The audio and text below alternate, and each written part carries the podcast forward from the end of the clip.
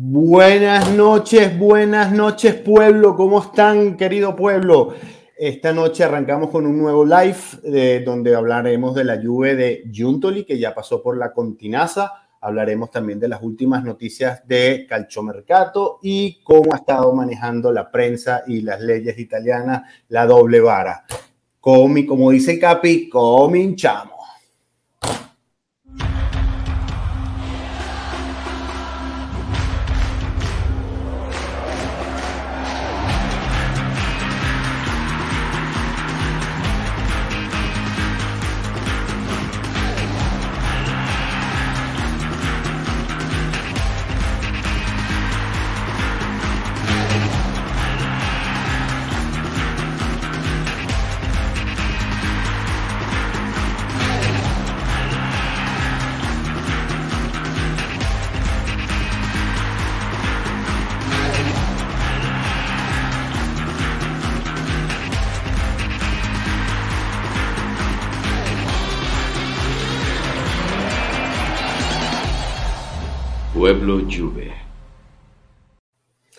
Buenas noches, muchachos, pueblo, ¿cómo están? Bienvenido, Pierroots, bienvenido, Cristian.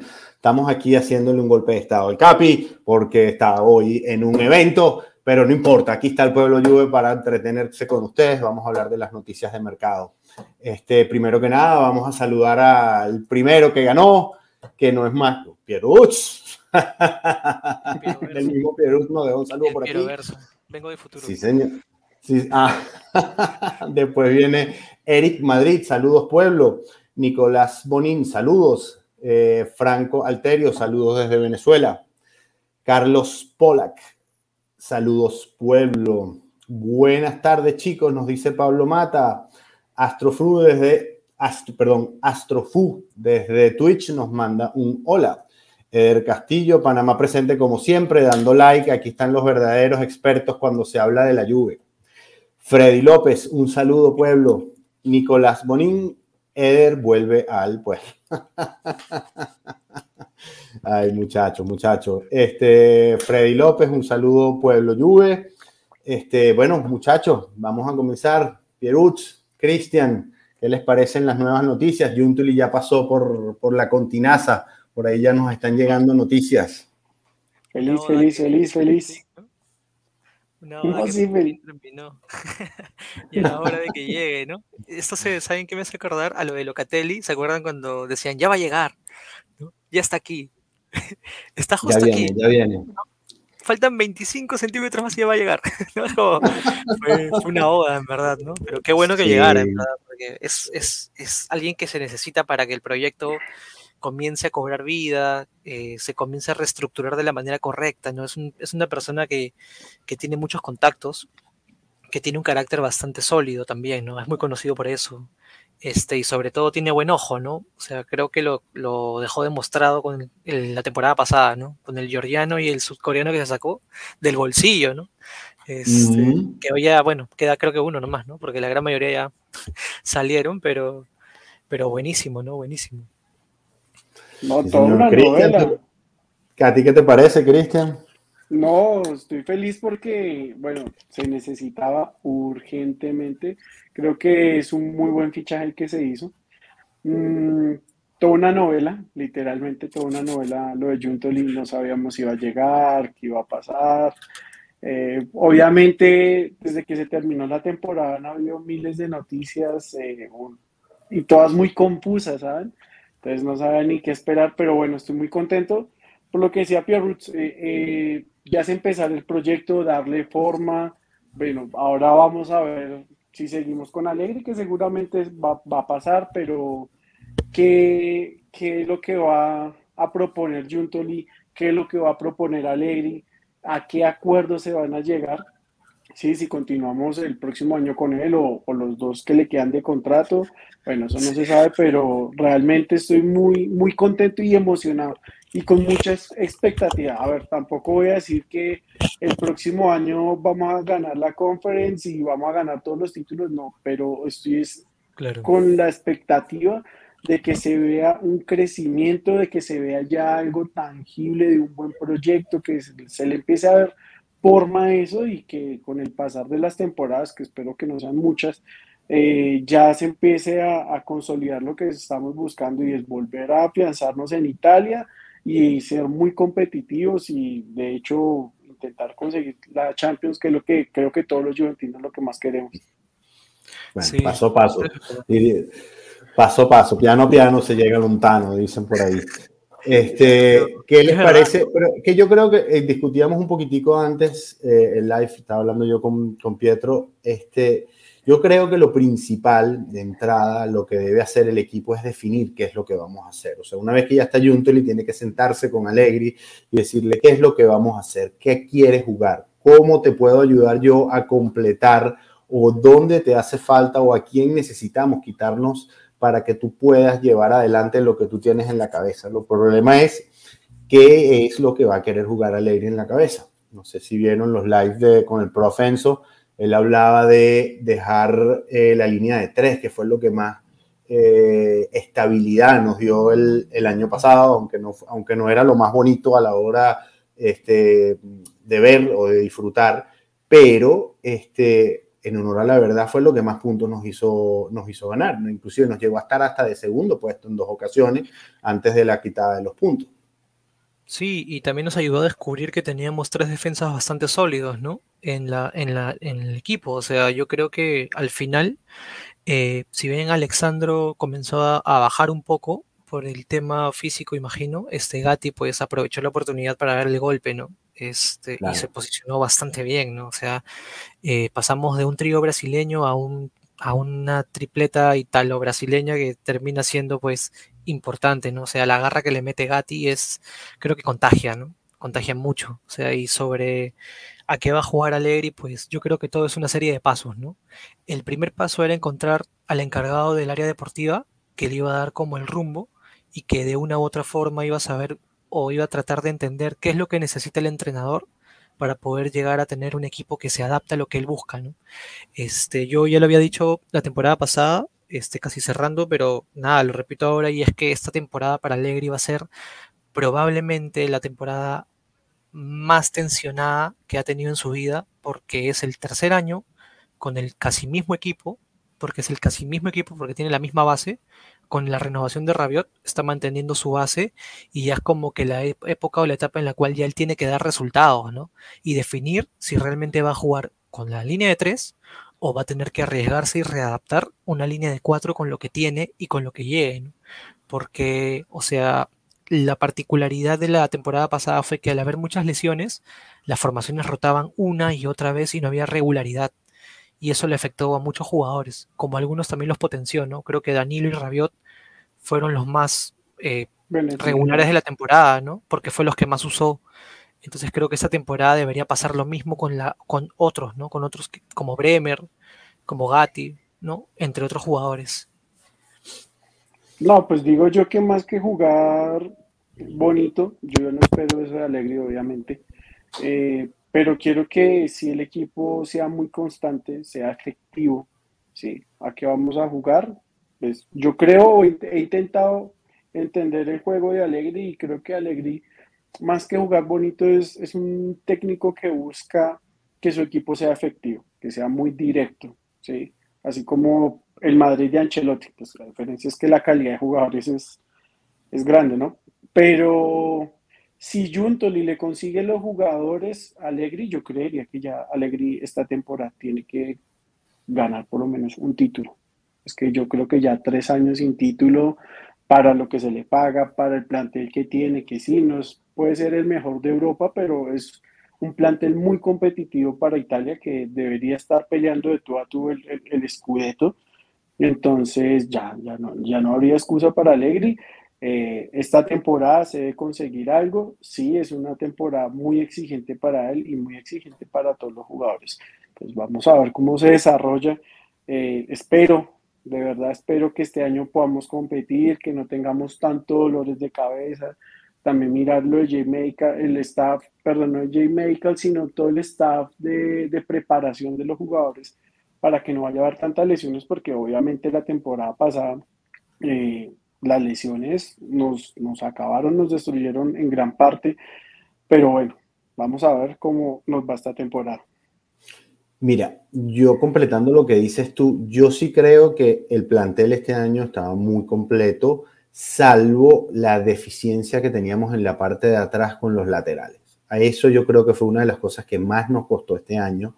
Es una de las cosas que Juntoli es lo poco, o sea, honestamente, este más allá de laterales es poco lo que le pudieras tocar y no creo que tampoco que es que vayamos a tener excesivo dinero, así como tampoco lo va a tener el resto de la Serie A. Yo creo que lo he comentado un par de veces, este va a ser un mercado un poco lento, aburrido y pobre para la Serie A. Creo que lo que va a hacer Juntoli es conseguirle a Allegri de repente, si quieres, nuevamente, vamos a ver qué es lo que quiere Allegri, cómo quiere jugar, si va a querer jugar con la línea de 3, si va a querer jugar con la línea de 4, o qué va a hacer. Entonces, él lo que va a hacer es tratar de retocarle un poco el equipo más la esencia del equipo, la idea es que se mantenga, ¿no? Con alguna salida como pueden ser los muchachos Zulés, Miretti cedido, este, eh, entra Robela para ayudar a Locatelli en, eh, en, ese, en esa labor de cinco, ya se queda Rabiot, vamos a ver cómo regresa Pogba, que es una gran, gran, gran, gran este, incógnita si va a estar a nivel o no va a poder o no va a poder cumplir con las expectativas tan grandes que ha generado. Pero en la delantera, pues bueno, ya en principio si se mantiene Dusan, ya tenemos a Milik, este, habría, un habría también, también con Kean, este, que yo creo que ahí tenemos una sobrepoblación dependiendo de lo que quiera jugar el técnico. Eh, pero yo creo que los retoques que le toca a Juntoli en principio son básicamente para, la, para los laterales. Ya vemos a, a que llega, este, no sé si con mucho cartel, eh, pero bueno, por lo menos llega y ya vemos que eh, es como el Kostic de derecha, ¿no? aunque ha jugado por la lateral, vamos a ver si el técnico también decide emplearlo un poco más hacia atrás y arrancamos con Wea como lateral por derecha. No lo sé, no lo sé. Yo todavía el mercado apenas acaba de arrancar hace un par de días. Este Juntoli no lo, lo deben presentar hasta donde tengo entendido, este, si no esta semana al principio de la próxima. Y ya deberíamos tener un poquito de empezar a poner la casa en orden por ese lado, ¿no?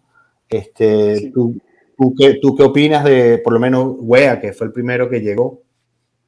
No es una buena opción, obviamente no, no se puede inflar, no podemos decir que va a ser la salvación, pero eh, es un jugador muy polivalente que le puede aportar mucho al equipo y, y un jugador que tenga que pueda jugar en diferentes posiciones ayuda un montón. Y más Alegri, porque Alegri es un técnico que pone a jugar, yo creo que sería capaz de poner a Vlaovic de, de portero, literal, en una emergencia.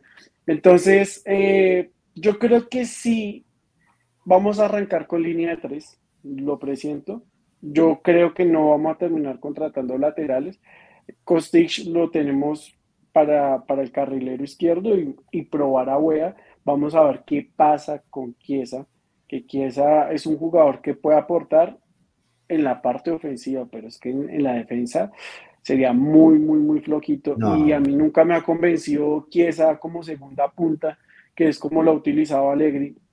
Para mí Chiesa o es un carrilero que casi no tiene que bajar a defender, sino que solo sube o es extremo, pero como segunda punta o carrilero que defiende, como lo, hizo con Alegri, creo que perdemos muchísima capacidad ofensiva, desperdiciamos un talento, entonces también toca, tocaría buscarle una segunda punta a Vlaovic, Alegri sí o sí tiene que potenciar a Vlaovic, no podemos dejar perder ese jugador que fue y con, segunda y con segunda punta con lo que tenemos hoy en día, ¿a quién, ¿con quién arrancarías? ¿Con Milik o con Kean?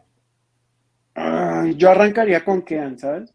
Es que Milik, Milik no me parece tan buena segunda punta. Siento que, es, es otro Vlaovic, pero una versión eh, light, ¿sí?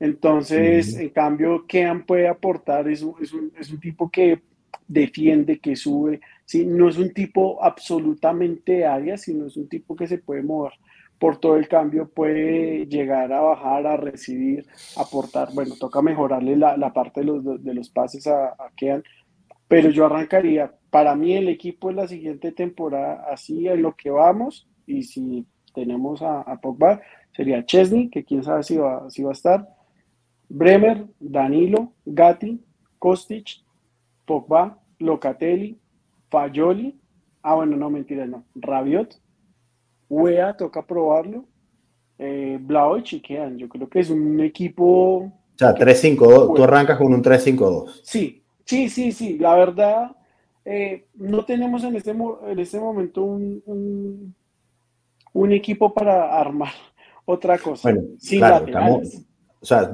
por eso te digo, o sea, al día de hoy, como está el equipo, te la compro con el 3-5-2, pero suponiendo que llegaran laterales, eh, y es lo que yo, lo que yo venía diciendo, yo creo que Allegri la temporada pasada fue tan dura para él y sobre todo al final, que yo creo que ya el 3-5-2, él quiere, yo creo que, no sé, tal vez es una impresión mía nada más, pero yo creo que él la quiere dejar atrás, eh, eh, la línea de 3, él quiere migrar a la línea de 4, a lo mejor vemos en un principio un 4-4-2 para después un 4-3-3. No lo sé, o inclusive la, la alineación que mejor éxito le dio, que para mí fue cuando jugó con el 4-2-3-1, el tema es cómo empiezas a ubicar a, los, a las piezas, ¿no? Pues, suponiendo que eh, para tú jugar eso te tienen que llegar los laterales y si además llegara un Milinkovic Savic que no se sabe nuevamente, este, y ahorita vamos a empezar a hablar sobre, la, sobre las, eh, las posibles llegadas y salidas, pero este, con el 4-2-3-1, no sé si Alegri quisiera volver a, pisar esa etapa de su carrera donde yo creo que fue una de las alineaciones que, más éxito le dio a él. Este, yo, mira, este, no sé, nuevamente, todo va a depender de qué es lo que quiera jugar el técnico y estos primeros días yo creo que no van a haber muchos movimientos hasta que Juntoli y Magna no se sienten con Alegre y le digan qué necesitas para yo poder armarte lo mejor que puedo con lo que tengo. Definitivamente. yo, creo. Dime, dime, Cristian, dime. Para, para mí, la mejor alineación que le serviría a Alegre es un 4-4-2. ¿Por qué? Porque le puede porque él es un tipo de juego directo. Entonces no necesita mucho pase, no necesita un, un mediocampo así que super toque, no, que tenga un buen pase largo y que sea directo. Si vamos a replegarnos, nos replegamos con doble línea de cuatro y los dos delanteros. Es que yo creo que esa es la formación que le serviría a Alegría. Ahora, ¿quién nos serviría ahí? Yo creo que casi sería, yo creo, yo creo y, podríamos llegar a probar a, a Kostic como lateral eh, me llamarán loco, pero creo que en algún momento va a terminar siéndolo.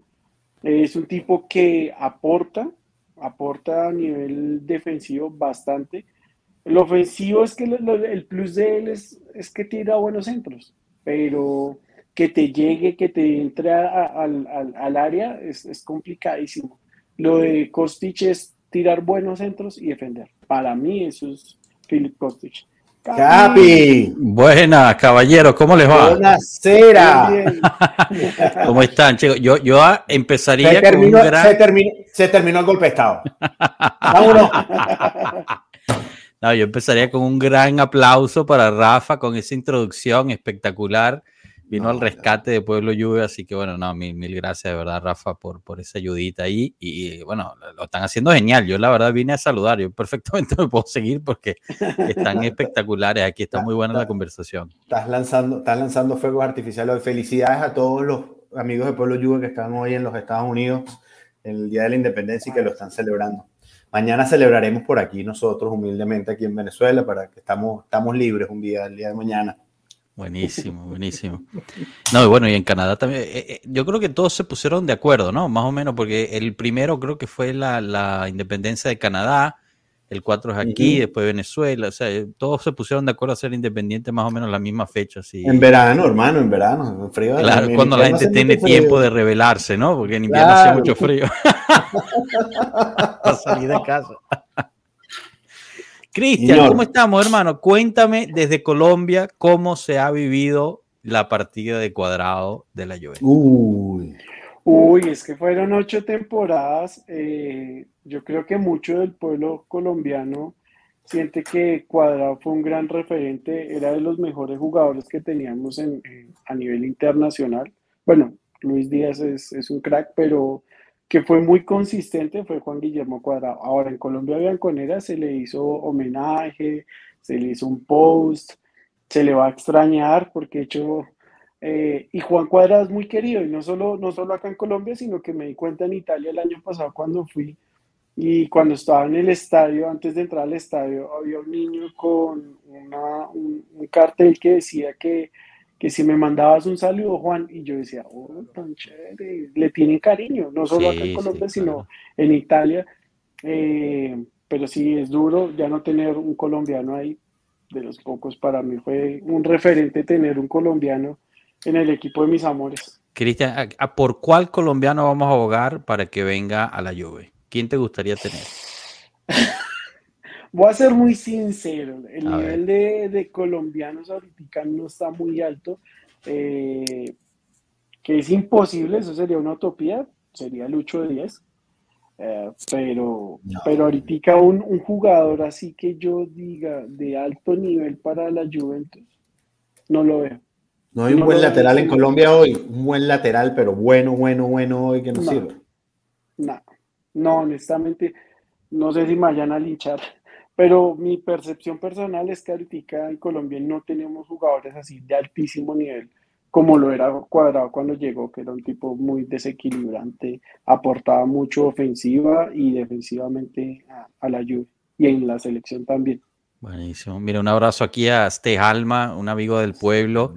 Eh, si, no, si no has visto su canal por YouTube, es fenomenal, la verdad. Eh, tiene, tiene todo un evento ahí. Es, o sea, la forma de expresarse, cómo maneja el canal es muy bueno. En italiano, eso sí, pero bueno, yo sé que muchos de los que ven Pueblo Juve, pues entienden el italiano. el italiano. Pasen, pasen por el canal de este Galme en YouTube eh, y mándenle un saludo por parte del Pueblo Juve, porque la verdad es que es un hermano aquí de corazón. Gracias por estar por acá. Eh, perdón, chicos, les interrumpí, no, no, no sé de qué están hablando, no quiero, no quiero estar fastidiando. No, Josh, estábamos, estamos, por cierto, quería, quería, quería comentarte, excelente, excelente el live, el, el, live hoy que tuviste en la tarde. Este, como lo puse en el chat interno, tenemos que hacer, por favor, un, una petición para que ESPN convierta, contrate a este señor y lo haga en la voz del calcho para, para Latinoamérica en vez de nuestro amigo, ¿no? Alan, Fajardo, este, Alan Fajardo espectacular hoy, de verdad. Crack. Alan es un crack, de verdad que lo disfruté. Estuve trabajando un rato, pero lo, lo tenía de fondo y de verdad que lo disfruté y hasta me reí varias veces. Es un crack, Alan, de verdad. Desde aquí, desde esta hora, te mando un gran saludo y de verdad que eh, te acabas de ganar un admirador más. No, espectacular. Si no lo siguen en redes, está bueno en Twitter y, en, y en TikTok eh, y se lo recomendamos porque es espectacular, es, es muy buen amigo, eh, bueno, lo vieron, ¿no? Muy, muy suelto eh, y es fanático de la Juventus, bueno, de, de, hueso colorado, como dicen por ahí. Y, y, bueno, vamos a ver, vamos a ver. Tú sabes que aquí siempre abogamos por, por porque, porque alguien como Alan esté ahí representando. Así que quizás en un futuro lo podamos tener ahí. Lleva muchos años en la industria, así que definitivamente experiencia tiene. Saúl, ¿cómo estás, hermano? Bienvenido. ¿Cómo les va? ¿Cómo les va? Bien chévere. Bien, bien. ¿Y tú qué tal? Bien, aquí ando un poquito tarde. Y lo todo. Pero bueno. Yo también. Yo también ¿De qué han estado hablando? ¿De qué han estado hablando? No sé, Rafa, ¿de qué? Bueno, nada, arrancamos diciendo que Juntoli pasó ya por la, por la continanza. Este, la idea era ver qué, es lo que deberíamos ver ahorita. Los, los siguientes pasos es una reunión Juntolimana con Allegri y que de verdad ellos definan qué es lo que quieren hacer, cómo ven el equipo, cómo es, qué es lo que quiere jugar Allegri para que tanto Juntoli como Mana lo puedan ayudar eh, en el mercado. Pero lo primero va a pasar por, por esa reunión con ellos y que ellos decidan cómo ven el equipo jugando la próxima temporada. Si va a ser como hizo el prof Enzo, vamos a arrancar con línea de tres, si vamos a jugar un 4-3-3, un 4-2-3-1, no sé, un 4-4-2. Eso lo tienen que definir primero, inclusive, porque veo que mucha gente pregunta cuál es el próximo fichaje. Y el próximo fichaje se va a depender en base a lo que la Juve necesite, lo que Allegri diga que necesita. O sea, yo, o tú me preguntas hoy a mí y te digo que los próximos fichajes deberían ser laterales. Para mí debería, debería ser la prioridad. Pero, este, si ves, Alegrí dice, no, bueno, mire, señores, si me voy a quedar con línea de tres, bueno, entonces ya los laterales no, no serían tanta, tan, tanta este, prioridad. Entonces, eh, ya de repente la prioridad es, mira, si vamos a jugar Europa o no la vamos a jugar, entonces, ¿estamos sobrecargados en la delantera o no? Porque yo creo que en la delantera estamos sobrecargados. O sea, ¿qué vamos a hacer con tres, con, tres delanteros, con tres nueve? Totalmente. Y no vamos a jugar Europa. No, yo estoy, yo estoy de acuerdo con eso. Fíjate que, bueno, regresando a Juntoli un segundo, a mí me pareció bastante interesante que hoy haya llegado a Continaza. Nadie lo vio llegar, porque no hay imágenes de él llegar, o sea que no sabemos exactamente cómo es que entró. Eh, estuvo ahí, dio vueltas alrededor de la, de la zona, este, conoció un Almorzó poquito lo que era. Cocinaza, estuvo con Calvo, almorzó con Calvo en el G-Hotel. Ninguna imagen se ha filtrado y, y ni siquiera la Juventus ha expuesto esto y todavía no ha firmado. Entonces me, me parece como muy interesante ese, esa llegada, ¿no? Es como un soft landing, le dicen creo que en Estados Unidos. Una Es ilusionador. Una pregunta que le iba a hacer, Capi, no sé si tú de repente o alguien de los que tenemos allá en Turín sabe, esta nueva figura que contrató la Juve para marketing, el canadiense, este, que está empezando relativamente y ya salió cuando llegó, cuando con Wea se vio que ya estaba en las oficinas, fue una de las personas a las que en el video introductorio Wea saluda. Este, ¿Alguien tiene una referencia de él? Por lo menos, o sea, me parece bien que la Juve haya contratado a alguien para marketing, para darle, pero no sé si alguien tendrá alguna referencia de la persona. Ni idea. Ni Porque idea. yo Este creo que esa fue una de las cosas que fallamos también el año pasado. Sí, bueno, definitivamente. Este es el que toma el puesto de, de Albanese, ¿no? Albanese, el, el de la Ajá. Juventus, no el Giovanni Albanese. No el Sí, la verdad es que sé poco de él. Creo que se llama Mike algo, ya no recuerdo Ajá. ahorita su nombre. canadiense, joven. Lo vi, lo, lo vi era un tipo joven. Bueno, mira, yo creo que, o sea, en las redes la Juventus lo está haciendo muy bien. Eh, lo vimos este, esta semana, se publicó eh, las nuevas estadísticas de seguidores en redes y la Juventus creo que es cuarta en todo el mundo, eh, Claro. con más de 150 millones de seguidores. O sea, no hay otro equipo italiano cerca. Ni siquiera No, los- no, no, no. el segundo y el tercero. El puesto Inter juntos creo que no está en llegan. el décimo. Yo creo que el Inter está en el décimo, por lo, por lo que Ni dijeron que, ahí. ni que unas los tres siguientes nos llegan. Exacto, entonces digo, si este tipo estaba involucrado en eso, es parte de esa generación, etcétera, y ahorita se va a formar un poco, o sea, va a tener más eh, voz en lo que es toda la comunicación de la Juventus, que es algo que los fanáticos hemos estado pidiendo por años. Claro. La Juventus debe comunicarse mejor con, con el entorno, con, con la misma liga, con sus propios fanáticos. Si este señor va a lograr hacer eso y, y hacerlo bien, bienvenido sea. Pero, Y me pero extrañó esto, me, extra- me extrañó esto que en los rankings UEFA de las ligas la serie salió de segunda. Eso no lo entendí. Ahí, ahí, la única forma que lo expliqué es Gravina es vicepresidente de la UEFA, entonces pues tiene que ser segundo lugar Italia. O sea, porque no tiene No, ningún sentido. Además que es 23-24. O sea, apenas estamos terminando 22-23 y aquí ya te está hablando de 23-24. Sí, no, no lo veo. O sea, quizás porque O sea, llegamos a tantas finales. o sea, es cierto-. Es cierto que la liga española disminuyó bastante en estos últimos, sea, solo el Real Madrid dando allá, pero, pero de segunda. Yo pensaba que íbamos a estar hasta de cuarta. Pero de segunda. Tampoco la liga está tan mala. Pues yo, yo, a ver, lo que pasa es que yo creo que el los equipos italianos están muy infravalorados, ¿no?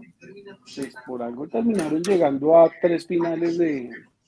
No, no, total, pero no fue bien este año. Ya Sí. llevamos todos estos años sin, sin hacer nada en Europa.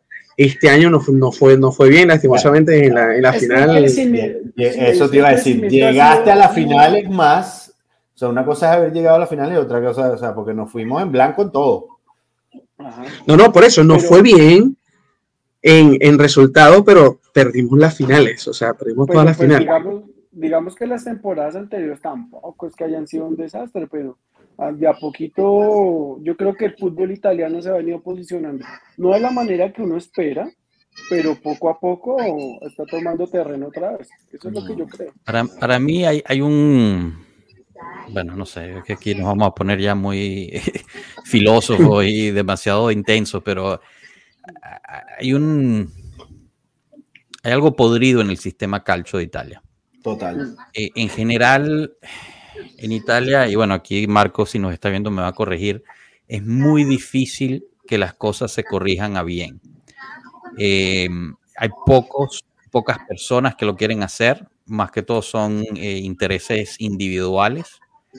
eh, y eso es lo que ha llevado a, a lo que llevamos, ¿no? Eh, hablamos de las tres finales de clubes que perdieron. se perdió en la final de la sub-21 del Mundial de sub-21 o sub-19, disculpen. Eh, hicimos el ridículo en Nations League. Eh, muchos no saben, pero Italia perdió la final del Mundial de Femenino. Mundial Europeo de Beach, beach Soccer, de fútbol de, de playa contra Suiza. Eso pasó ayer o hoy. Entonces otra final perdida además. Y ahorita viene la Copa del Mundo femenina y, y lo que se ha pintado ahí es que realmente va- vamos a sufrir muchísimo. O sea, yo me espero que hagamos un buen papel, pero para mí la, la director técnico y, y lo que ha convocado no tiene ni pies ni cabeza y creo que vamos a... Además que, además que las, convoca, las convocaron tarde y las convocaron mal. Sí, es un desastre, pero eso viene Sí. todo por, el, por la misma estructura de la FIJ, que el calendario del fútbol femenino está mal, se juega en horas irregulares, eh, juegan dos semanas, después suspenden por tres, vuelven a jugar. Dieron vacaciones y dentro de poquito van a entrar. La, la final de la Copa Italia se hizo súper tarde, o sea, fue un eh, desastre. De calma justo, Suiza nos, nos ganó en, en fútbol de playa y Suiza no tiene playas. Eh, y todo esto está pasando, y, pero entre ellos mismos se hablan de que el, el producto Italia está mejorando. Ahorita van a sacar una nueva campaña que se va a llamar Calcio Made in Italy, o sea, ni siquiera en italiano. Eh, y, y la realidad es que es muy diferente. La realidad es muy diferente porque llevan un año tratando de negociar nuevos derechos de imagen y no han podido cerrar. Esta semana se recibieron los primeros, eh, digamos, las primeras ofertas por esos derechos de imagen y, y fueron terribles. No llegaron ni al Terribles. 50% de lo que se esperaban. Entonces No, la realidad es muy, muy diferente. Y los equipos en Italia están sufriendo también en situaciones económicas. Eh, ¿Y qué pasa, no? El problema es que Gravina sigue ahí, eh, que Mancini sigue ahí. Eh, no solamente eso, sino que también tiene un cargo mayor en, como vicepresidente. El presidente de la Serie A habla piropos de la liga. Viven en una realidad totalmente diferente y falsa porque es algo que es para su propio beneficio.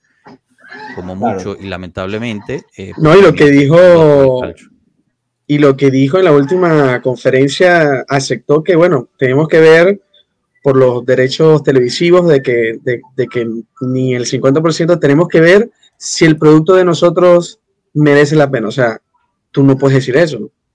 Tú tienes que mejorar, tú tienes que mejorar el producto, pero cállate. O sea, no le puedes decir a la gente, no, si es que el producto de nosotros no es muy bueno.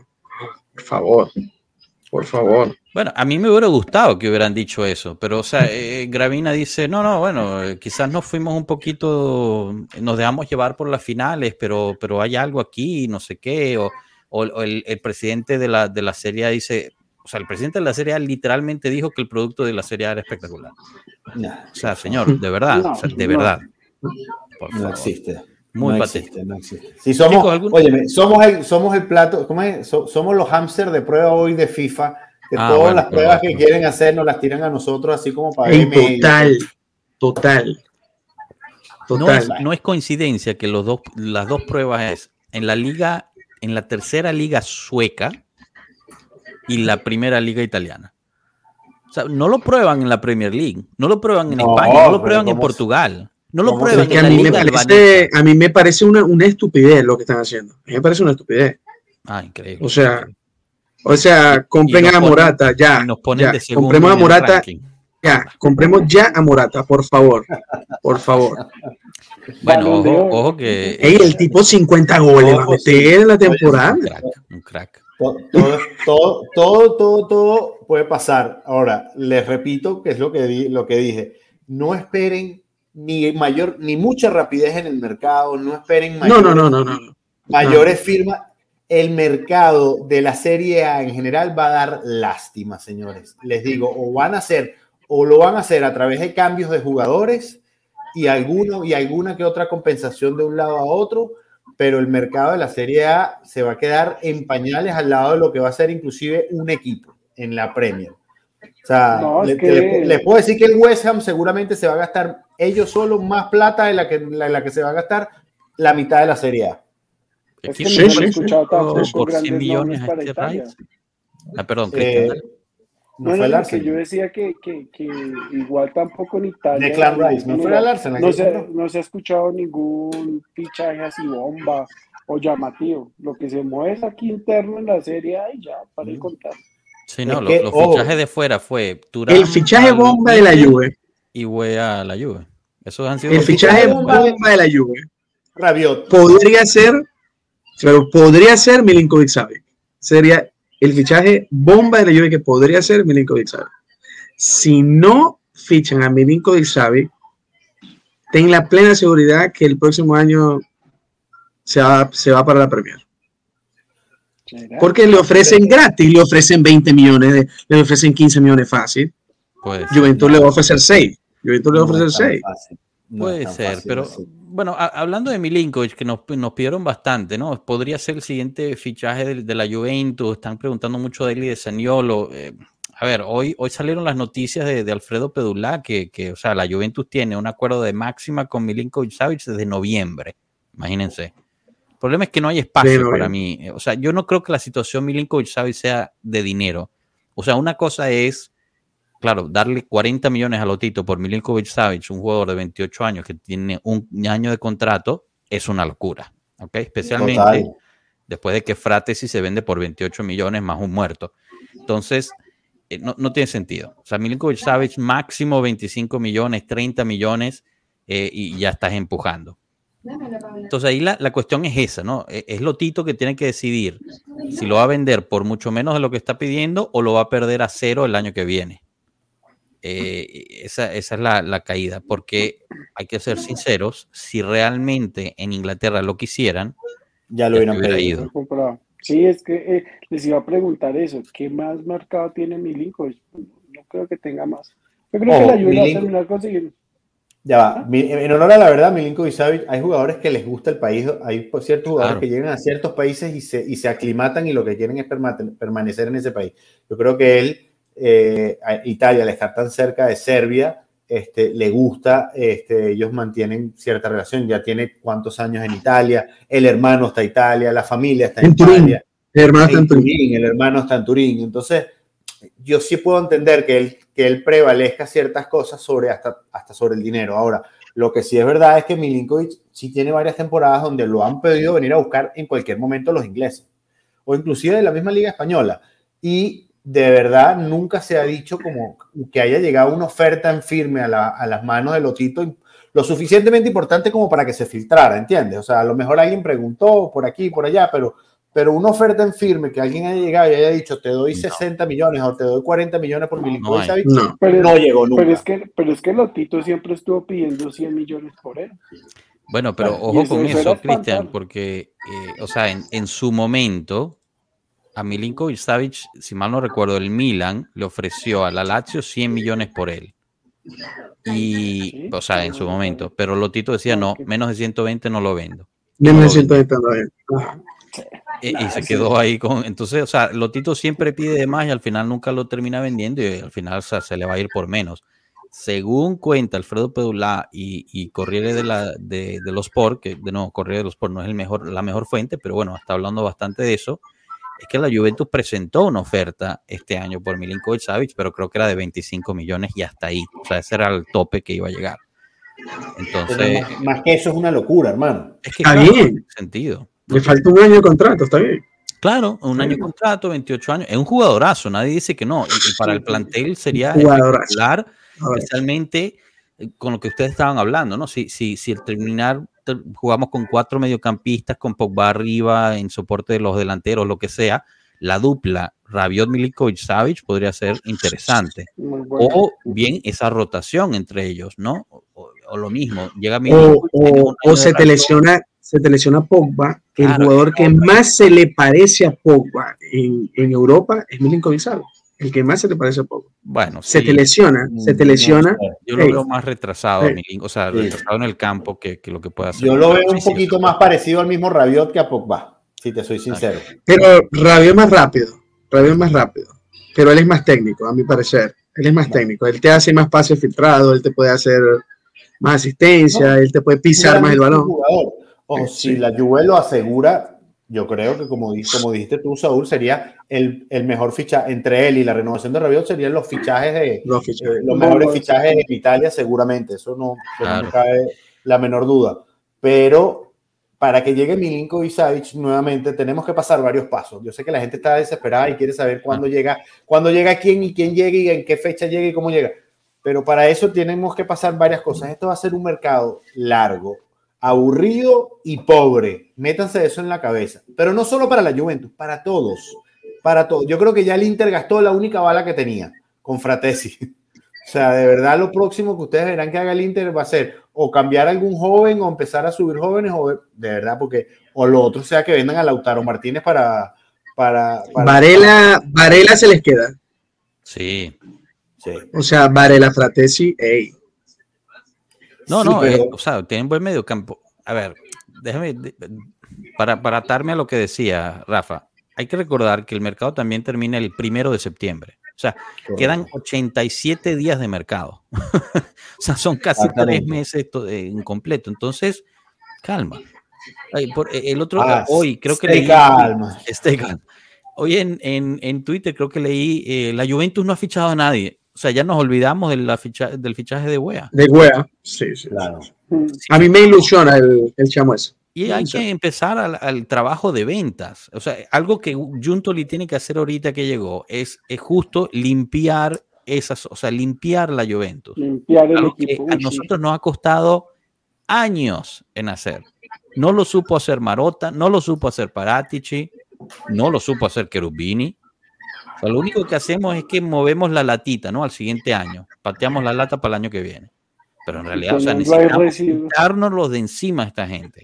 Arthur, Zacarías, McKenny. De De Chiglio no se Chiglio. va a ir porque está el papá. No, Eh, de Siglo- de Bonucci. está roto. De Bonucci. Sí. Bonucci, Bonucci. Alexandro. co- Alexandro. ¿Cuánto cobra de Chi? Mira, la- las tres, Ojo, las tres primeras salidas que tú vas a 1.5. ver, mira, eh, Zacarías yo creo que va a ser el primero en salir, que creo que tiene buen mercado en Inglaterra. Tiene buen mercado. Yo creo que Zacarías es el primero en salir. Después de Zacarías, McKenny creo que también tiene un buen mercado, inclusive en, en Alemania, por ahí estaba viendo, creo que lo publicaste tú, Josh, que el Dortmund como que está bastante interesado. Este, Arthur nos va a costar, probablemente tengamos hasta que pagar parte de su ficha este, este año, pero de que no va a estar en el equipo, no va a estar. Así tengamos que pagar hasta parte de- del salario de él. Este, Sandro sí se empieza a complicar porque Sandro quiere toda su plata y no está dispuesto a irse al fútbol, al fútbol turco. Este, y lo único que nos pudiesen, él quiere irse para la Premier, pero en la Premier nadie lo está llamando, ni lo van a llamar.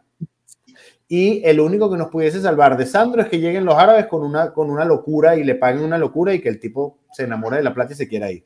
Pero Sandro, acostúmbrense a la idea de que en un, hoy te digo que en un 80, 85, salvo que Juntoli tenga una, una bajo la manga, en un 80, 85% va a seguir teniendo su puesto en la banca toda la temporada eh, con nosotros. Y va a cobrar completico su salario. Olvídense de que lo, de que- y si lo quieren rescindir, él lo que va a decir es me lo pagan completo y me voy.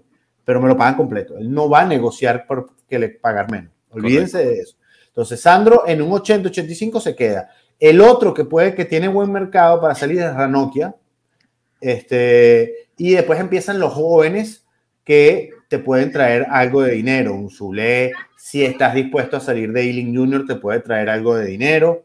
Entonces, eso es el orden de prioridades en las que irían saliendo los, los, muchachos. Y una vez eso empiece ya a fluir y ya vaya por ahí abajo, entonces ya tú podrás decir, vente Parátesi, vente, perdón, vente Parisi, vente Castañe o vente Milinkovic Savic. Pero eso se tiene que, eso tiene que pasar primero. No, primero la salida, es correcto. De La salida. acuerdo, de acuerdo. Lo cual Y es lo, la llegada de Juntoli justo para eso. Entonces, bueno, hablan de su llegada, bueno, fue hoy, eh, mañana quizás o el jueves la firma oficial para que ya empiece y, y falta esta reunión con Allegri y Manna para, para terminar de, de entender cuál es la estrategia, ¿no? Eh, Porque por ahora pues se ha hablado solo por teléfono. Ahora, eh, Juntoli es un tipo, o sea, él no ha estado ahí tirado en la playa esperando tampoco, o sea, él se ha estado moviendo, ha estado hablando también, se dice, se dice que ha llamado a algunos de los senadores del equipo para entender también cómo está la situación interna del equipo. Eh, Tuto Sport estaba, estaba reportando eso y, y porque tiene que también sanar este rumor que sigue rondando, que yo todavía no, lo, no me lo creo del completo, que, que Allegri, Blajovic y Chiesa están peleados. No, Yo no sé qué tan verídico sea todo eso. Puede ser puede no ser, pero... Bueno, lógica él- tiene. Lógica tiene, claro, pero no sé, no lo veo. O sea, puede ser y, y puede también no ser, no lo sé. Eh, y, y bueno, la otra pregunta que nos hacía mucho era sobre Zaniolo. Zaniolo, después de que dio la declaración de amor a la. Juventus, más nadie lo ha escuchado. Yo creo que le dieron una buena cachetada, lo regañaron y, ya no hemos sabido nada de él. La verdad Le es que lo pegaron veo sus muy gritos en difícil. turco. Le pegaron sus gritos en turco. Claro. Y además, bueno, a eso también eh, sabíamos que el Galatasaray quería que Zaniolo se quedara para las preliminares de Champions. Entonces, si es que se va a ir Zaniolo, no va a pasar antes de las preliminares de Champions. Así que A mí veremos. lo que Lo veo difícil. A mí lo que me sorprende es que Sañolo haya dado esas declaraciones sin tener en cuenta que la hinchada del Galatasaray es terrible, ¿no? No, no, Bueno. la verdad es que, o sea, o es, o es, eh, no sé. Zaniolo Es que él es muy responsable, él es muy irresponsable. Sí. Sañolo no es un tipo que haya manejado esa pa- No, es un tipo brillante y no sabe, no ha manejado muy bien su carrera. O sea, con No, el talento no. que tiene, no ha sido inteligente manejando su carrera. Es que más que irresponsable, creo que es inmaduro. Todavía le falta como esa madurez eh, deportiva, pero también mental, ¿no? Como para No, saber y- que él y- tiene y- que aprovechar las oportunidades, ¿no? Y, Hermano, y un buen agente. Y un buen agente, un buen agente te para antes de que escriba, antes de, antes de de, declarar eso. eso, claro. Claro. Que seguro le- Mira la- lo que le pasó a- Y el otro está en Turquía hablando estupideces. Perdón, dale, Saúl. Mira lo que le pasó a Paulo Dybala con, con el Bueno, agente. El bueno. agente le hizo todo, todo malo. O sea, todo mal le hizo la gente. el entorno. Y la niñez de él. Y la niñez de él. No, ese, es pero- otro que le- ese es otro que les digo. Rumor, Dybala no regresa. No, ese No, no, no, lo ese es rumor, ese es rumor, ese es rumor. Ya, ya, No, ese ya lo de- Lo de Dybala no también es un, es un círculo social, ¿no? El entorno, o sea, también Sí, sí, el total. de su no- y el de su novia sobre todo, ¿no? Cómo lo, lo contaminó. Bueno, yo, ahí- yo ahí no me meto, pero bueno, yo soy de, y aquí a ver, me tengo que explicar porque después Adri me, me regaña. Yo a Dybala lo quise muchísimo. ¿ok? Yo a Dybala lo veía como el próximo del Piero a ese punto. ¿ok? Yo también, Tenía todo yo Yo para también. Entonces, ¿qué pasa? Yo le tengo arrechera o enojo a Dybala, eh, porque yo sé que Cristian arrechera es otra cosa. Sí. Le tengo molestia a Dybala. Pero yo les entiendo, yo les entiendo. No, grande. Porque, o sea, en algún punto tú tienes que ser responsable de ti mismo, pana. O sea, en algún punto tú tienes que crecer y ser un adulto. Entonces, no puedes permitir que las excusas siempre sean tu agente, tu novia, tu entorno. Igual con Saniolo, o sea, el- el- lo mismo, el- para, para decir lo que dice el prof, no tiene la cabeza amueblada. Y es lo mismo, o sea, en algún punto los jugadores tienen que madurar. Yo sé que no todos son inteligentes, yo no estoy pidiéndoles que, sol- que resuelvan el cáncer, yo solo estoy pidiendo que tomen responsabilidad de sus acciones y sus decisiones. Y Dybala es un, es un señor de 30 años casi. Sí, no. Nunca creció, nunca creció, nunca creció. nunca creció. Siempre la joya, la joya. Y sigue siendo joya. Joshua, o sea, o sea, o sea, no sea, díganme ustedes ya, o niéguenmelo, pero ustedes a Dybala lo ven como si tuviera 30 años, porque yo lo veo como un chiquilín No. todavía. No, y es por Yo lo veo como la de forma 18 de años. ser. cara, 18 tiene años. esa cara de niño, No, pero ¿y es la forma de ser, es la forma de ser, Joshua, o sea, la inmadurez se nota, ¿no? Ah, pero O entonces sea- estamos entrando en el ámbito de, de lo mismo de Messi, que aquí me van a traer a Messi, me van a caer los Messi lover encima. Entonces, ay, pobrecito Messi, es que tuvo esta No. cuestión de que creció y, y, y- y era chico. enano y tal, y mira la cara de niño. Señores, Ah, pero yo, O sea- yo lo decía por la personalidad, ¿ah? o sea, no por la parte física. pero ¿no? y bueno, y la personalidad de Messi que es muy callado y no dice nada y tal, y pobrecito, pero- es introvertido. Señores, son adultos y ganan millones de dólares. Uno que Gracias. es ni, ni un décimo, se tiene que tomar la responsabilidad aún antes. Claro, pero él no lo hace, ¿no? Ah, claro, entonces por eso yo digo, dejemos de, de, de siempre tirarle la responsabilidad a los demás de su entorno. El, el agente tiene responsabilidad, 100%. Eh, la novia tiene responsabilidad, puede ser, no la conozco, no sé. Eh, su entorno puede tener, el hermano tiene responsabilidad, 100%. Dybala tiene responsabilidad, también 100%. O sea, no es Dígame. que- Mil por ciento. Cuando, cuando salió Dybala, que ahí fue, digo yo, que se, se, se, se enterró, cuando dijo, es que con Messi es difícil jugar. Sea. Dios mío, cállese, cállese. Exacto. No, claro. Ahí lo vetaron en la selección, no lo convocaron más, era suplente completamente. Cuando él dijo eso, él era titular indiscutible al lado de Messi.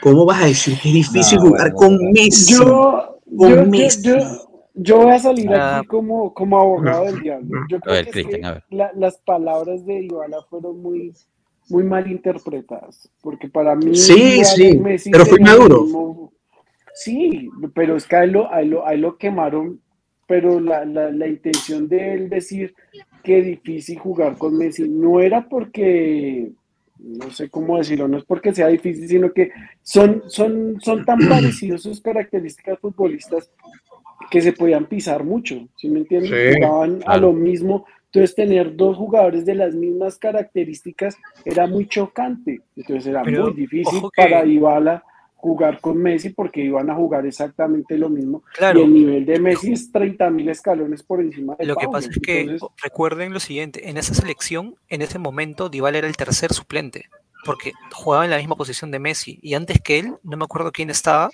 pero este, había uno más antes que él, y él era tomado como el tercer, la El tercera Gómez, opción. ¿no?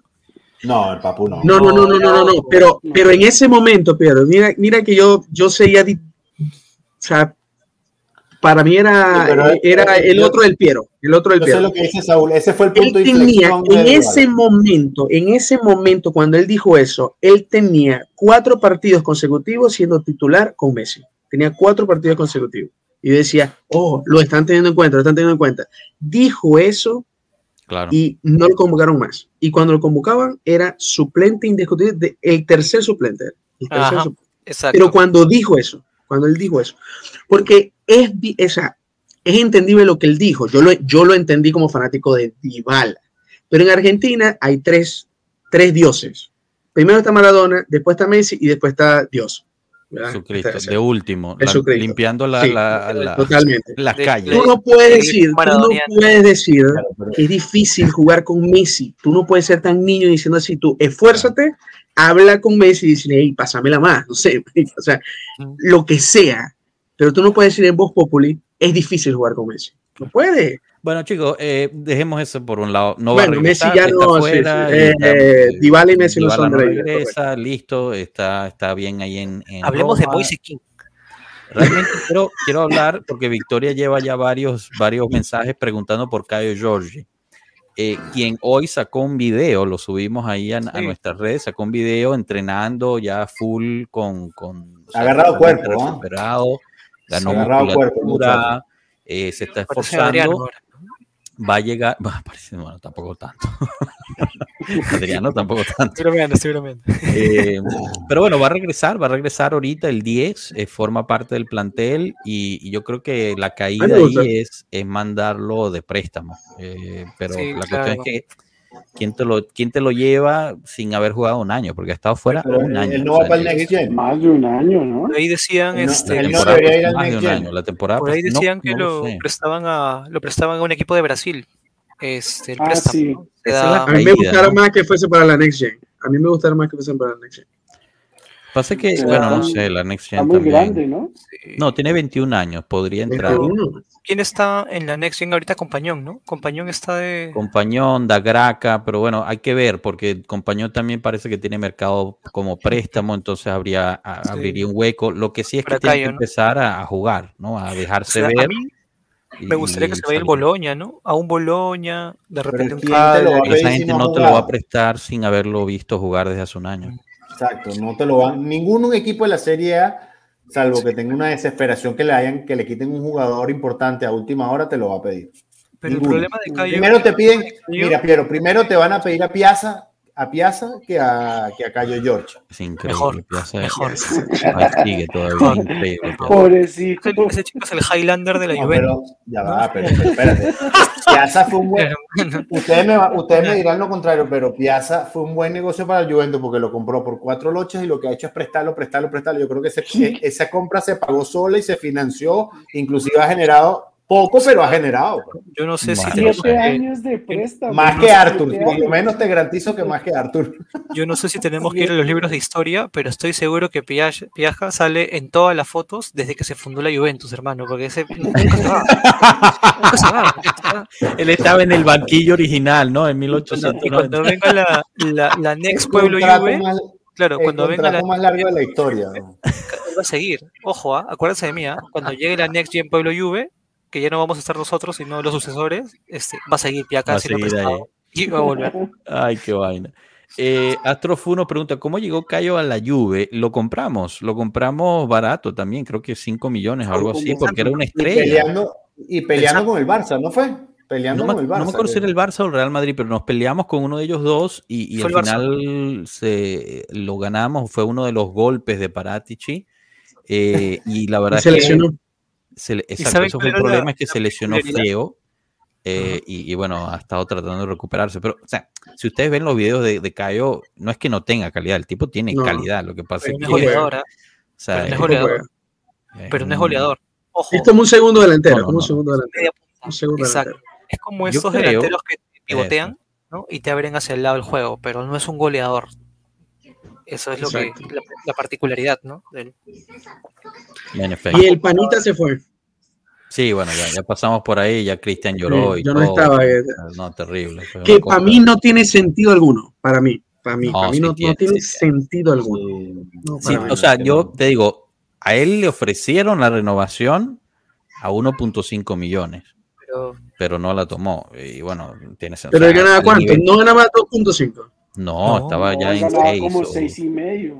a 6, ¿no? Seis, claro, de Bueno, 6 pero a yo, 1. yo, yo, yo quiero hacerle una, una, una pregunta a ustedes. ¿Ustedes creen que Cuadrado está para otras dos temporadas más? Sí, ¿Al Es que- nivel que está? En otra liga, sí. No, no, Mira, yo creo que está en en, otra- la- en Italia. Yo No, creo pero que en una liga, en una liga como la turca puede ser titular fácilmente. sí, tranquilamente. En una ¿no? liga Bueno, como la holandesa también. Una Yo no sé, pero, pero para mí Cuadrado era, o sea, cuando él jugaba mal, jugaba mucho mejor que, que los otros. O sea, para mí, para mí. No, es que el Cuando jugaba mal, jugaba mejor que los otros. es que el Panita tenía, tenía algo, ¿no? tenía, esa pasión, ¿no? Esa garra. Jugaba adelante, jugaba adelante, Sí. jugaba atrás, Hermano, jugaba... Hermano, vimos, pero yo siento vimos- que Cuadrado ya estaba muy, para mí, para Eso. mí. Listo. Para mí, Ciclo cerrado. Hermano, vimos- vimos salir a Del Piero, vimos salir a Nedved, vimos salir a Buffon. O sea, también a todos les llega su momento. O sea, los ciclos se cierran. Sí. Sí, no, no, no, sino que yo digo que es que ya Cuadrado no tenía el mismo nivel. Para mí, el Cuadrado que todavía le aportaba mucho a la Juventus fue hasta Pietro, para mí. Porque esta temporada y la temporada pasada Sí, no es que Pirlo- hubiera con- tenido muy Pirlo- números. Bueno, Pirlo pero ¿quién rindió esta temporada y la anterior? No, nadie. O sea, sí, Cuadrado, pero- Cuadrado pero- era pero- fundamental en los juegos claves. Sí. O sea, Sí. yo, yo estoy de acuerdo contigo, Cristian, en, en titular imposible. O sea, ya no tenía. para- Exacto, exacto. exacto. pero Es que era no- un revulsivo que tú lo metías y les hacías el. No, bueno, una pesadilla para los demás en esa banda. Porque te hacía la gambeta, te agarraba ya cansado, tenía velocidad y tenía tiro. Es que Yo era, creo que era perfecto, perfecto como, como sustituto si aceptaba un salario menor. Pero bueno, no se dio. Y bueno, y ya lo hemos dicho, ¿no? Le agradecemos. Son ocho años, Sí. 11 trofeos, gente. O sea, no es cualquier cosa. Sí, no, claro, por supuesto. Ya O sea, yo- quisieran yo los que tenía- están ahorita estar ocho años y ganar 11 trofeos. tenía la mentalidad de que Cuadrado se quedaba una temporada y ya era más que jugador, más un coach, ¿no? Un mentoring para el que tomara esa posición, ¿no? exacto. O sea, que es algo que Bonucci quiso y no pudo hacer. Bueno, hablar, a ver, Sí. algunas de las otras preguntas que nos ponen aquí. José García Ávila, ¿ven posible el fichaje de Berardi? No. No. Eso fue sí. un rumor que sale todos los años, como, como siempre. eh, no, realmente no tiene ni pies ni cabeza, no tiene ningún sentido alguno eso. Deberíamos Eh, Estamos, sobre, estamos sobrepoblados en la delantera, mejor. mitos, de los, sí. mitos, de- mitos del Aún- mercado, ¿no? Aún saliendo de uno de ellos, o sea, no te vas a traer a Berardi, no, no tiene sentido. El otro, am, Alejandro Salazar Cruz, ¿en qué quedó la contratación de Barco o se quedará en el Boca Juniors? No sé si se queda en el Boca Juniors o no, lo que sé es que eh, Toñozzi, que es el jefe de, de scouts, de, de observadores de la Juventus, estuvo en el Mundial eh, eh, sub-19 y lo estuvo observando, lo tienen bien identificado, se ha estado hablando de que potencialmente se podría traer, pero ojo, llegaría para la Next Gen, no llegaría para el primer equipo. Entonces, Tiene menos de 19 años, creo que tiene 17, 18 años. 18, 18. Igual en el A mí me no preocupa, titular. a mí me preocupa el 352. O sea, me, me, me preocupa por las características de los jugadores que están ahorita, que deben ser las estrellas de la Juventus. No están para un, 3, para, para un 352 y Allegri confirmó el 352. No, todavía no. Todavía no sabemos, ¿no? O No, sea, sabemos, Bueno, exacto. sobre la reunión que Antier tuvieron hace tres días, vieron que tal que Allegri está diciendo que él quiere seguir con el, con el 352. Bueno, No está confirmado porque que ahorita viene Gintoli, ¿no?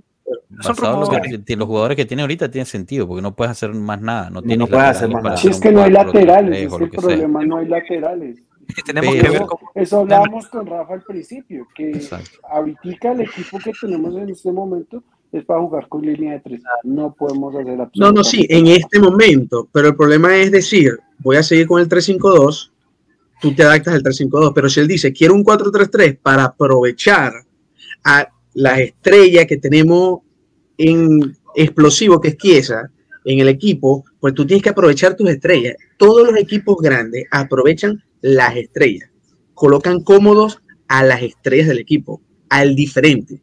¿Quiénes son los diferentes de la, de- o sea, ahorita de la- de- Pogba si se recupera, no sé si se va a recuperar.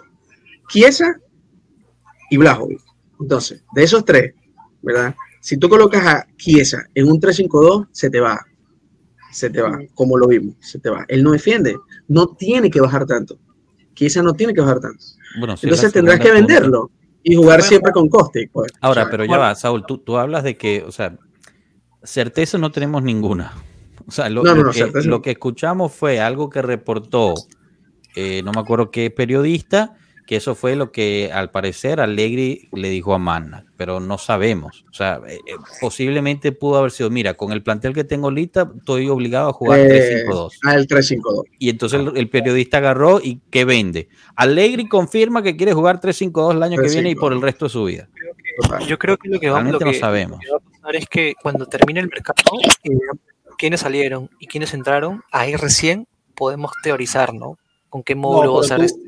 Tú vas a poder ver, tú vas a poder ver para dónde vamos cuando empieces a ver las salidas y después sí en lo que empieces a ver las salidas, Exacto. ya tú vas a tener un indicio de para dónde vamos a apuntar. Pero tienes que empezar, tenemos que esperar a que empiecen a, a- salir primero los, los- los- Claro. los jugadores. Los Yo diría, Por lo yo diría por que lo el menos los 10 de julio, principales. o sea, el 10 de julio que regresan todos a entrenar y entonces vas viendo lo que van haciendo durante los entrenamientos, lo que se va filtrando de, cómo se está entrenando, entonces empiezas a tener una idea de qué es lo que se Una está idea. pensando. Y obviamente los juegos de, de estos de, de exhibición en Estados Unidos, ahí vamos a ver también bastante de qué es lo que se está planteando. Porque eh, si mal no recordamos, o sea, en los juegos de exhibición de este verano pasado, se probó mucho el 4-3-3. Y al final no dio. O sea, a mitad de temporada No tuvimos que cambiar. Pero eh, Allegri quería jugar 4-3-3. Fue lo que probó eh, durante Lo que el verano y fue lo que probó en el los primeros. Y Y también se el medio mundo. mundo, claro, también. también. Esta pregunta Eder- de Hendrix no le entendí. El tulipán está para otra temporada en Pueblo Juve. Si alguien sabe a qué se refiere. Yo, yo, yo, yo, yo, yo, yo, yo soy el tulipán. Ah, a ti te llaman tulipán. En ¿Y eso? Colombia Bianconera por porque yo no sé si les conté que yo soy un hincha de Holanda. Entonces, pues los tulipanes, Holanda. Ah. Entonces dicen, y Hendrik es uno de los de los miembros de Colombia Bianconera. Bueno, Hendrix, Hendrix tiene que venir, después de ese mensaje tiene que venir aquí y- Claro. y, a visitarnos, ¿no? Un día. ¿Y, y cuál es el apodo de Hendrix? No, no, no. No yo no le conozco a, a apodo a él. Ah, Bueno, Hendrix, tienes que venir a decirnos cuál es el apodo. Claro, claro, tiene que venir. Eh, chicos, hablando Tú sabes de Pogba, que- hablamos muchísimo de él, eh, regresó a la continaza, regresó hoy o ayer, ya se me están mezclando los días. Ayer. Ayer eh, hizo su prueba en el G-Medical, al parecer pasó todo perfectamente, está muy bien físicamente, va a seguir trabajando con los médicos del G-Medical y los preparadores físicos para llegar de la mejor modo, de la mejor forma el primero, perdón, el 10 de julio. Eh, eso sí, yo no me espero que Pogba va a jugar todos los partidos, o sea, calma ahí, pero yo creo que es buena, buena señal, ¿no? Que haya llegado también y lo vimos que estuvo trabajando durante, durante el verano o por lo menos te- filtraba, dejaba, de, dejaba ver que hacía algo. Que no se lo lleven para los Estados Unidos a jugar porque en los No, Estados por Unidos favor, se que quede, exacto. Sí, Sí, déjenlo, no, pues es dejen- lo mismo, déjenlo pues. trabajando solito en el J-Medical. Él no necesita ganarse un Sí, puesto sí, en el equipo. Que al final quien lo Eh, lesionó fue, fue de Chillo, ¿no? Por lo menos de Chillo yo no va a estar, entonces podemos- Qué gran Bueno. baja. Mierda. Ustedes saben que aquí. eh, Ojo, ojo. eh, Apodo Squatter, Squatter. le dicen a. Bueno, Squatter, tienes que venir, tienes que venir y, y dar la cara aquí. Eh, vamos a hacer un versus eh, Tulipán contra Squatter un día. a ver la jaula. Perdón, Saúl, dinos. que estaba diciendo que estaba leyendo aquí los comentarios. Eder, Eder Castillo dice que Pogba no sirve, es la medida que ajá, perfecto. Pero también estoy leyendo los mensajes antes que dices que Saniolo, que Saniolo, hey, Sa- Saniolo tiene como 10 años menos que Pogba y no ha jugado. No ha jugado. El año pasado lo que, lo que jugaba era un promedio de 30 minutos por partido y jugó en mitad de temporada. O sea, la mitad de temporada la jugó 30 minutos por partido. Entonces, decir, se recupera Pogba y es 17 mil veces mejor que Saniolo. Entonces, hay que, hay que tener un poco de, de, de, De paciencia. de, de Sí, claro. paciencia y de, y de vamos a ver qué vamos a ver qué pasa con Pogba. Porque, o sale Pogba, entra Milinkovic Savic, ok, perfecto. Pero si no, si, si sale, si, si se nos lesiona Pogba, que es la estrella que ahorita estamos, bueno, por ejemplo, yo estoy como que confiando en que ese sea el diferente, al igual que Chiesa. Eh, hey, no pongamos a, a estar de que Saniolo que llegue, que Saniolo que llegue, porque a mí me encanta Saniolo, pero juega menos. O sea, a la edad de Pogba, Pogba jugaba todos los partidos. O sea, entonces vamos a tranquilizarnos con eso de Saniolo, porque no es, no tiene sentido, no tiene sentido alguno. Si llega, chévere, ojalá, si llega, chévere, ojalá que llegue, ajá, perfecto. Pero Saniolo tampoco decir, Saniolo es lo mejor, Saniolo es, está jugando, vamos a, no. O sea, se ha roto tres veces los cruzados y Exacto. tiene dos nada más. Tiene dos cruzados y se lo ha roto Tiene tres veces. cruzados. Aquí Froboy Froboy nos pregunta, ¿cuándo empiezan los partidos de exhibición? El 22 de julio es el primer partido Juventus-Barcelona en San Francisco. El 27 de julio Juventus-Milan en Los Ángeles. Y el 2 de agosto Juventus-Real Madrid en Orlando. Así Solo que, una. Solo una Primicia nos vamos a jugar bonito. So- sí, Solo solo lo- una, Claro, esos partidos solo son todos así. No, es que es algo que es importante mencionar. To- pueblo, a todo el pueblo. Esos partidos son preparación. No Exacto. nos estamos jugando una final de Champions, no nos estamos jugando la final de la temporada, es preparación. Por favor, Sí, sí. Pueden No, salir mal. Pueden, nos eso- pueden eso- golear y no pasa nada. no Sí, se paniquen, no entren en pánico, por favor, se los pido de corazón, no entren en pánico. Miren el juego, disfrútenlo, pero no entren en pánico, por favor. 22 de julio, el, el, el, el- Marica, yo el con alegría ahí. De- del mundo va a ser alegría. No, claro. Capi, Capi, te quería preguntar, te quería preguntar por tu opinión porque sé que estabas muy pendiente de cómo nos están tratando absolutamente distinto Ah, bueno. a nosotros que al resto de la gente con las plusvalencias. No, no, ya Bueno. eso, con la Roma ya eso es una locura. Mira, eh, bueno, yo, yo ahí subí un tweet, ¿no? Con, con lo de la compra de, de Fratesi. Eh, no es nada nuevo, ¿ok? Eh, pero, pero al final eh, es lo mismo, ¿no? Es siempre lo mismo y, y queda en evidencia una vez más. A Fratesi se le compra por 28 millones de euros más eh, Mulatieri, creo que se llamaba, que Sí. lo valoran en 8 millones. Yo tengo, eh, aunque no, aunque no parezca, tengo unos conocidos que son del Inter, el cual textualmente me dijeron, yo pensé que Mulatiere era una de las masajistas, o sea, no, no sabía ni siquiera quién era este jugador, ¿ok? Un fanático del Inter. Eh, un muerto, un joven que nadie conoce. Quizás pueda ser bueno, quizás dé para mucho, ojalá por el bien de Italia, pero yo sinceramente nunca lo he visto, no lo conozco. Hace una semana salió tanto el, el administrador delegado como el presidente del Sassuolo diciendo que Fratesi valía por lo menos 35 y 40 millones. Matemática básica, 25 millones más 8 millones de, de Mulatieri no llegan a esa cifra. Está justo por debajo. Pero bueno, ok. Digamos que es suficiente, ¿no? Digamos que, que, que el jugador quería ir para Estamos de acuerdo que Mulatieri vale 8 millones. Es Porque, bueno, ok. Entonces, si Mulatieri vale 8 millones, Zule vale 30, por lo menos. ¿no? Estamos 40. de acuerdo. Sí, 40. total. total. Eh, o bueno, Ealing vale 50, por lo menos. Sí, Miretti vale 80. Entonces, como. 80. Bueno, exacto, exacto. Pero bueno, ok, vamos a decir que bueno, está bien, vamos a decir eso. Después, unas semanas antes, sabemos por el mismo administrador delegado, que Carnevali de Sassuolo, que hicieron unas operaciones con la Roma, en el cual eh, la Roma necesitaba y les pidió por favor de cerrar dos operaciones por dos jóvenes antes del 30 de junio. ¿Por qué se necesitaba hacer eso? Bueno, porque la Roma necesitaba cerrar balances y tenía que vender estos dos jugadores para generar un cierto flujo de caja para cerrar balances positivos antes de que terminara el campeonato. Perfecto. El Sassuolo dice, bueno, entre equipos hay que ayudarnos cuando se puede y fuimos, tuvimos más que, que disponibles a hacer eso. Fenomenal. Y entonces yo, bueno, me siento y regreso y pienso, a la Juventus la acusaron de tener un sistema de plusvalías con los, el resto de los equipos. A la Juventus la acusaron de usar intercambios de jugadores hipervaluados para balancear sus libros y de evaluar las compras que hacían de los demás.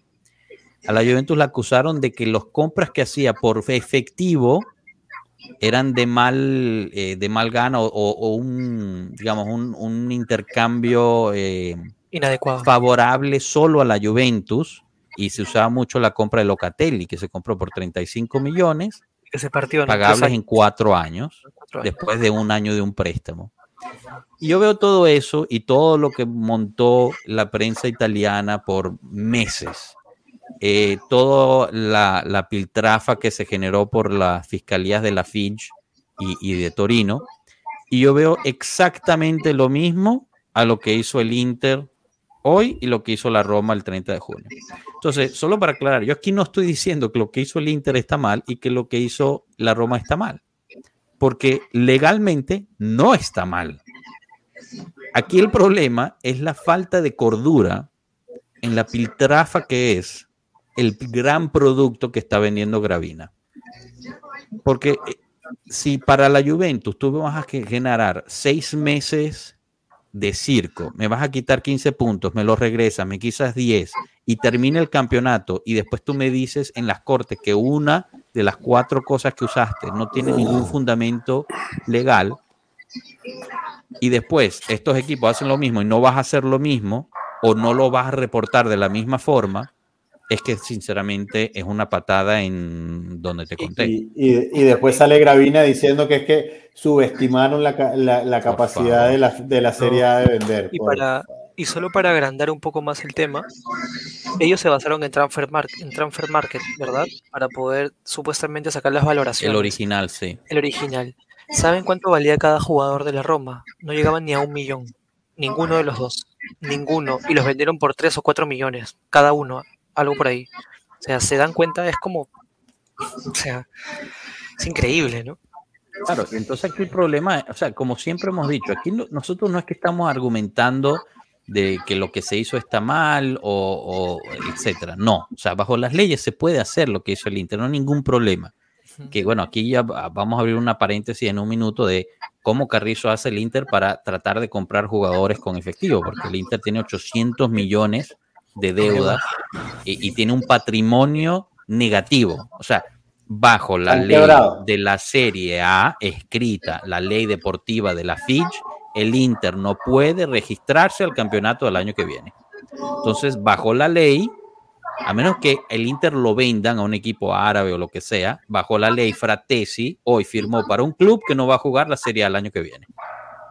Ahora, van a acatar a esa ley, los van a forzar a no, a no Claro. registrarse, les puedo apostar lo que quieran, que van a encontrar una forma para que el Inter juegue el año que viene. Es un club que está pagando el préstamo que sacó con un nuevo préstamo, ¿no?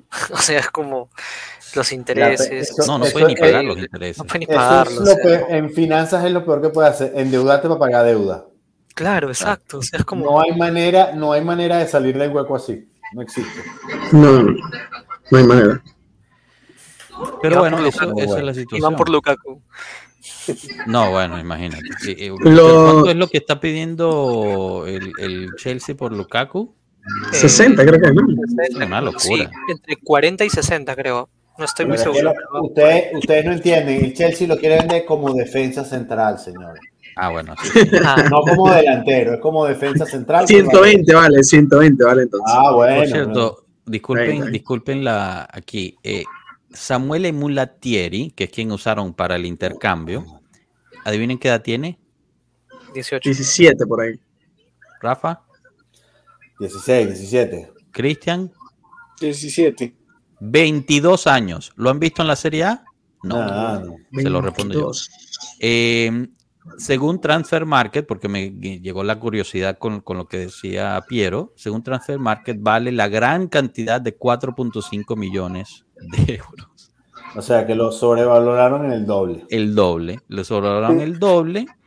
Eh, estuvo jugando en, veamos aquí, en el Frosinone, que se calificó para la Serie A el año pasado. compañero, de Gatti, compañero de Gatti. No, quizás. Ah, Ah, sí, bueno, el año pasado sí. El año pasado también estaba en el Frosinone. Este año en Serie B, veamos un segundo. Estoy, estoy viendo justo ahorita la, eh, Tranquilo, sus dale, dale, dale. estadísticas. A ver qué fue lo que hizo este año en Serie B. El gran Mulatieri. eh, jugó 29 partidos, metió 12 goles y 4 asistencias. Nada mal, ¿ah? Nada mal, está bien. El año pasado en Serie B eh, ah, no, no jugó con Gatti, jugó con Corotone el año pasado. En 28 partidos metió 6 goles. Así que bueno, ahí está, Mulatieri. No es el mal. próximo titular en la delantera italiana. Sí, no, no, 4 claro, millones. por supuesto. 4 millones. Bueno, esa, esa es la ¿Por verdad qué en la que la- vivimos. ¿Por qué Italia ahora no, no hace buenos delanteros? No entiendo. O sea, eso sí es una vaina de que desde que se fue Luca Toni, Inzaghi, Del Piero, Totti, todos esos bichos, ya Quinter, era buenísimo, me encanta ya Quinter. Todo es, ya, no existe. Inmóvil Sí. para mí es un tronco. ¿Tú quieres O sea, que te dé mi opinión sincera, Saúl? Eh, Dime. que esto no es, no es muy popular y, y con el prof siempre me peleo con esto. Yo creo que el... Bueno, aquí ya nos estamos yendo larguísimo, pero... El principio del final del calcio italiano empezó cuando cambiaron la regla de extranjeros que podía tener un equipo en el campo. Eh, antes era máximo tres extranjeros, o sea, tres no italianos con la, la Unión Europea, entonces ya los europeos no se consideraban extranjeros y eventualmente también quitaron la regla de, de los extranjeros. Ahora acaban de volver a implementar una regla parecida a eso, pero solo en las categorías menores, o sea, en, en las primaveras y etcétera. ¿Y qué pasó? La última generación que tuvo que crecer bajo esta regla de los extranjeros era la generación que gana el Mundial de 2006 los Totti, Del Piero, Inzaghi, etc. Gilardino. Gilardino. Eso te forzaba a ti como jugador, porque había muchos italianos, ¿verdad? Entonces, si tú querías llegar a la nacional, querías llegar a los mejores equipos, tenías que ser muy bueno. Entonces, te forzaba a ti como jugador sobresalir y forzaba a los, a los equipos italianos a comprar italianos y usar italianos.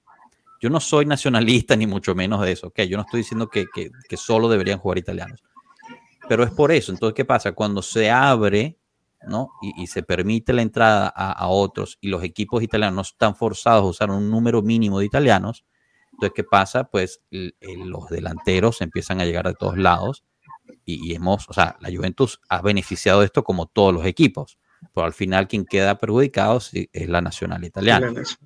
O sea, no es coincidencia que nosotros tuvimos que ir a Argentina a buscarnos un delantero con nacionalidad italiana.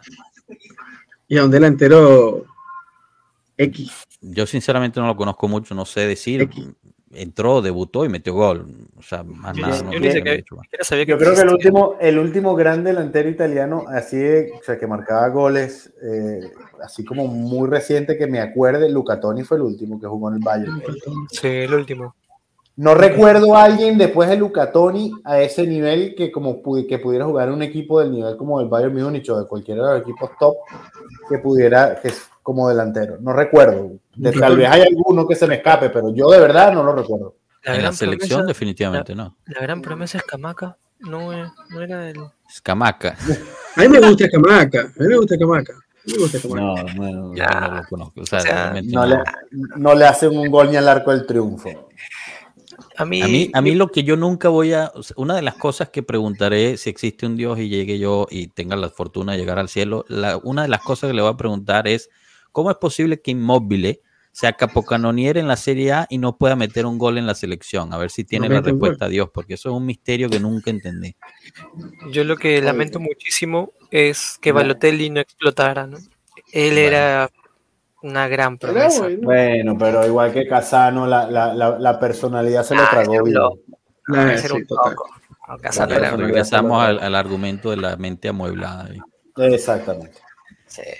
Bueno, chicos, Sí, no, eh, sí, no. hora y veinte. No sé, teníamos algo más que, que- que aguantar ahí, pero si no, quiero pues invitar a todos a que se suscriban al canal si aún no lo han hecho, dejen el me gusta y compartan con todos sus amigos y familiares. Queremos seguir creciendo esta comunidad. Espero eh, pues estén disfrutando estos, estos directos y estas conversaciones.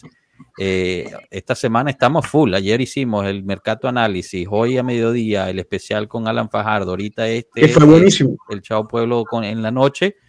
Que por cierto, Alan Fajardo va a regresar, ¿ah? no, no es que Oh, una vez. buenísimo. no. Él- él- hizo una sugerencia de la cual te diría que se la tomes, que es que comentar un post partido con él sería genial. Sí, sí, sí, sí, sí. Uf. Estamos coordinando a ver si, si viene un prepartido o un postpartido y definitivamente a los, a los episodios quizás de los viernes se pueda a- añadir cuando, cuando pueda.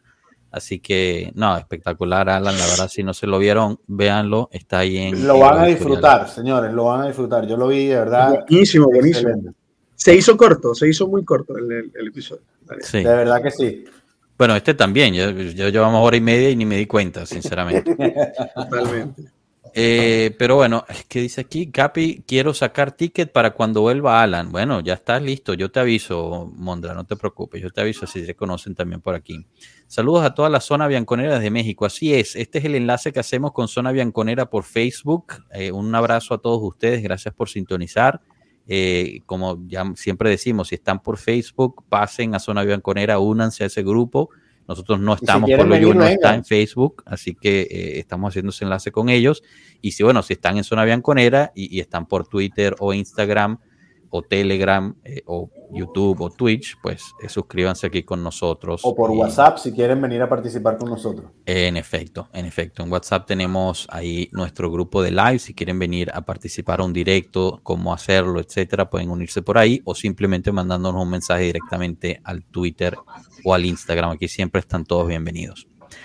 Bueno, chicos, yo creo que lo podemos dejar hasta ahí, ¿no? No sé si queda algo pendiente que querían discutir. Eh, la verdad es que pues agradezco mucho de nuevo a Rafa eh, por, por haber tomado la iniciativa y sacado esto adelante hoy. No vale, Eh, hermano, tranquilo. Igual a, a Todo por, todo por el pueblo y la lluvia, hermano. Eso. Todo por el pueblo y la lluvia. Ahí está Pierre Wutzkin, siempre presente. Cristian, muchísimas gracias por haber venido. Y igual tú, Saúl, un abrazo, gusto verlos y, y bueno, espero verlos de nuevo. Gracias a todos los del chat, Gracias, gracias a sus todos. comentarios y, y Gracias. preguntas, siempre es fenomenal, ayudan mucho a la conversación. Y, y bueno, los invitamos para el viernes, el, el episodio tradicional de Mediodía en las Américas. Eh, vamos a tener, ojo, ojo aquí, ojo, vamos a tener a Barilla de la Estampa aquí con nosotros el viernes. Uh, Va a estar con nosotros por grande, 30 Capi. minutos. Grande. Así que vengan con sus preguntas de Calchomercato. Eh, es Le preguntaré un por amigo qué. de la casa. Eh, va a estar solo por 30 minutos, así que manden, manden sus preguntas de una sola vez. Eh, y si no, bueno, las, las evidenciaremos aquí. Haremos todo lo posible para ponerlas todas. El episodio seguirá después de su partido, obviamente, para discutir lo que, lo que va diciendo. Dime, Saúl. Joshua, ¿cuántos likes hay en el video? Oye, la verdad es que no sé, pero estaría bueno que hubiera tantos como los que están viendo, ¿no? Vamos a ver. Exactamente, exactamente. No Deberían haber sí- 18 o más, ¿no? Como el número de King. Digo da tiempo, Bueno, gente. de- dejen ahí el like para que, like, para que lleguemos a like, su 18. Bueno, chicos, pasen bonita noche. Espero la hayan pasado rico, se hayan divertido un poco y distraído. Un abrazo a todos. Forza Juve, fino a la fine. Chao. Forza. Forza. Forza